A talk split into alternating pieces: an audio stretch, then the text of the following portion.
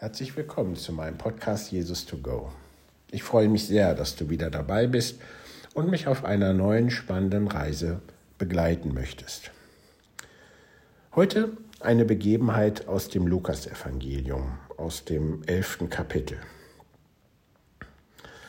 Jesus ist uns ja ein großes Vorbild im Beten und wir wissen, dass er sich vor wichtigen Entscheidungen zurückzog, auf den Berg ging oder die Stille suchte und mit seinem Vater redete. Das tat er, bevor er ja seinen Jüngern den Auftrag gab, ihn als Apostel zu begleiten. Das tat er im Garten Gethsemane, bevor er das Opfer brachte.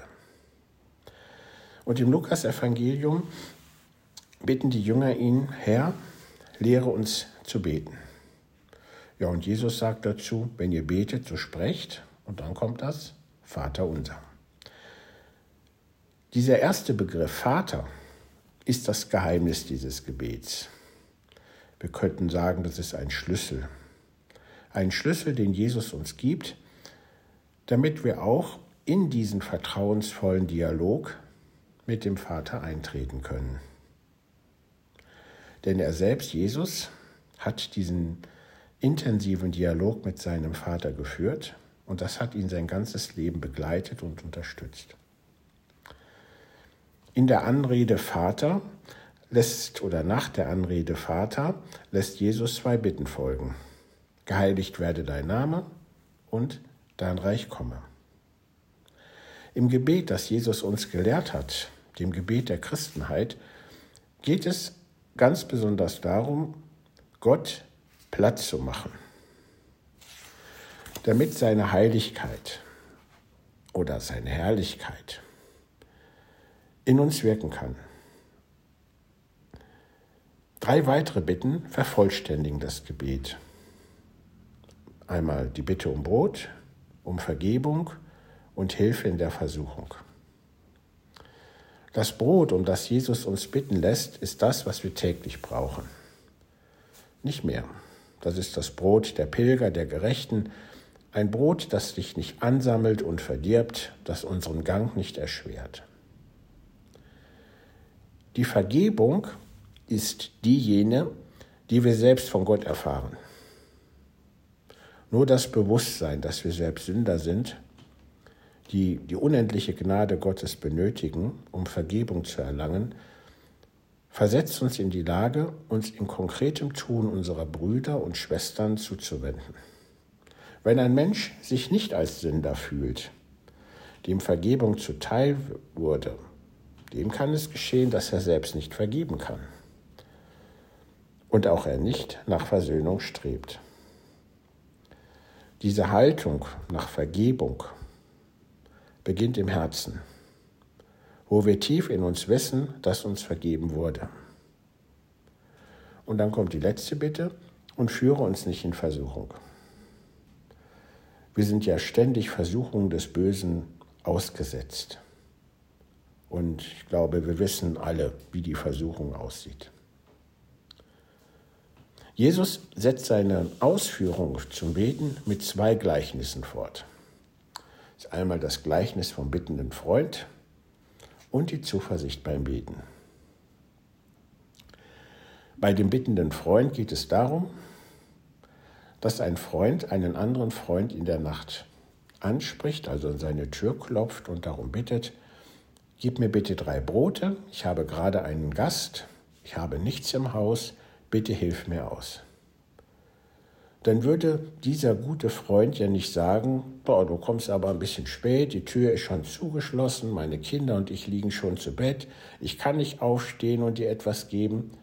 Nein, nein, der gute Freund, er wird aufstehen und ihm etwas geben, weil er sein Freund ist. Die Zuversicht beim Beten wendet sich darum, bittet, so wird euch gegeben. Suchet, so werdet ihr finden. Klopfet an, so wird euch aufgetan. In einer anderen Übersetzung heißt es, bittet beständig, so wird euch gegeben. Suchet beständig, so werdet ihr finden. Klopfet beständig an, so wird euch aufgetan. Weiter heißt es, Denn wer da bittet, der empfängt, und wer da sucht, der findet, und wer da anklopft, dem wird aufgetan. Und Jesus sagt in diesem Gleichnis, wo bittet unter euch ein Sohn den Vater um einen Fisch, und der Vater gibt ihm statt eines Fisches eine Schlange? Oder wenn er seinen Vater um ein Ei bittet, der Vater gebe ihm einen Skorpion. Und dann sagt er etwas sehr Wichtiges, um was wir bitten sollen. Wir sollen den Vater im Himmel um den Heiligen Geist bitten.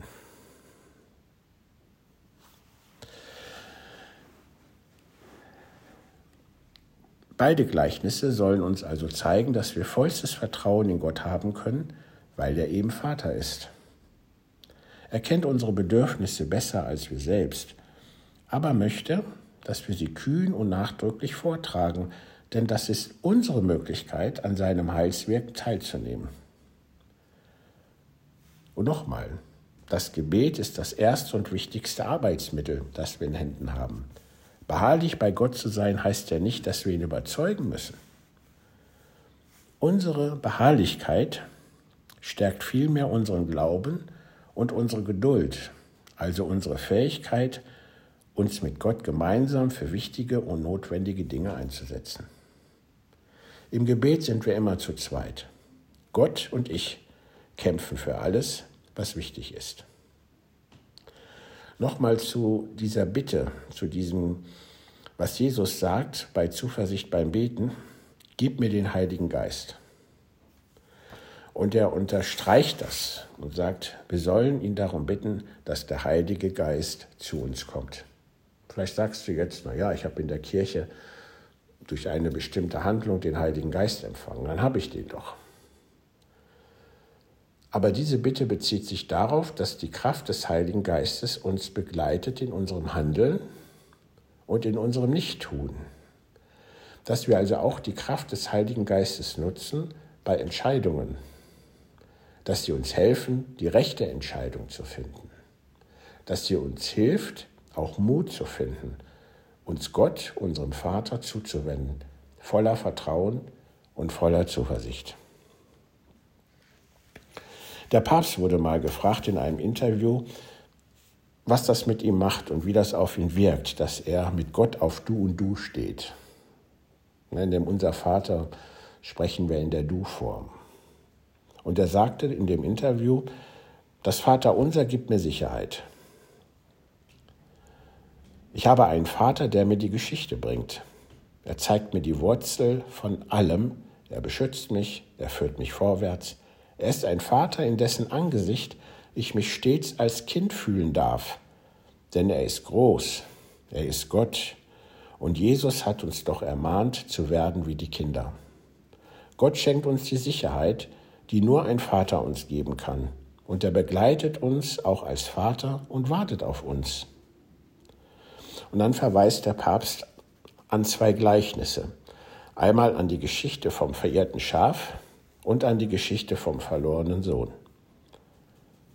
Beim verehrten Schaf ging es um einen Hirten, der 100 Schafe hat, 99 sind bei ihm, eins verläuft sich, er lässt die 99 allein und sucht das eine Schaf, um es der Herde zuzuführen.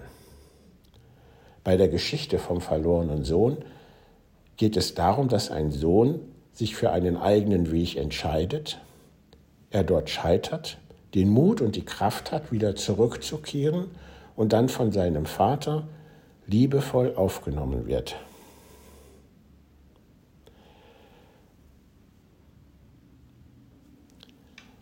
Zum Schluss sagt der Papst noch, wenn wir Vater unser, unser sagen, also Vater unser, also nicht nur mein Vater, sondern unser Vater sagen, dann begreifen wir, dass wir keine Einzelkinder sind. Und das ist auch das Besondere an diesem Gebet. Die Christen beten es weltweit, völlig egal, welche Hautfarbe, welche Nationalität sie haben, auch welcher Konfession sie angehören. Die Christen beten dieses Gebet einheitlich. Und es verbindet Christen weltweit. Ja, das waren so ein paar Gedanken zu dem Unser Vater. Ich freue mich, dass du dabei warst, dass du mich begleitet hast. Ich hoffe, es hat dich etwas inspiriert. Über Anregungen bin ich dir immer dankbar und ich freue mich auf das nächste Mal.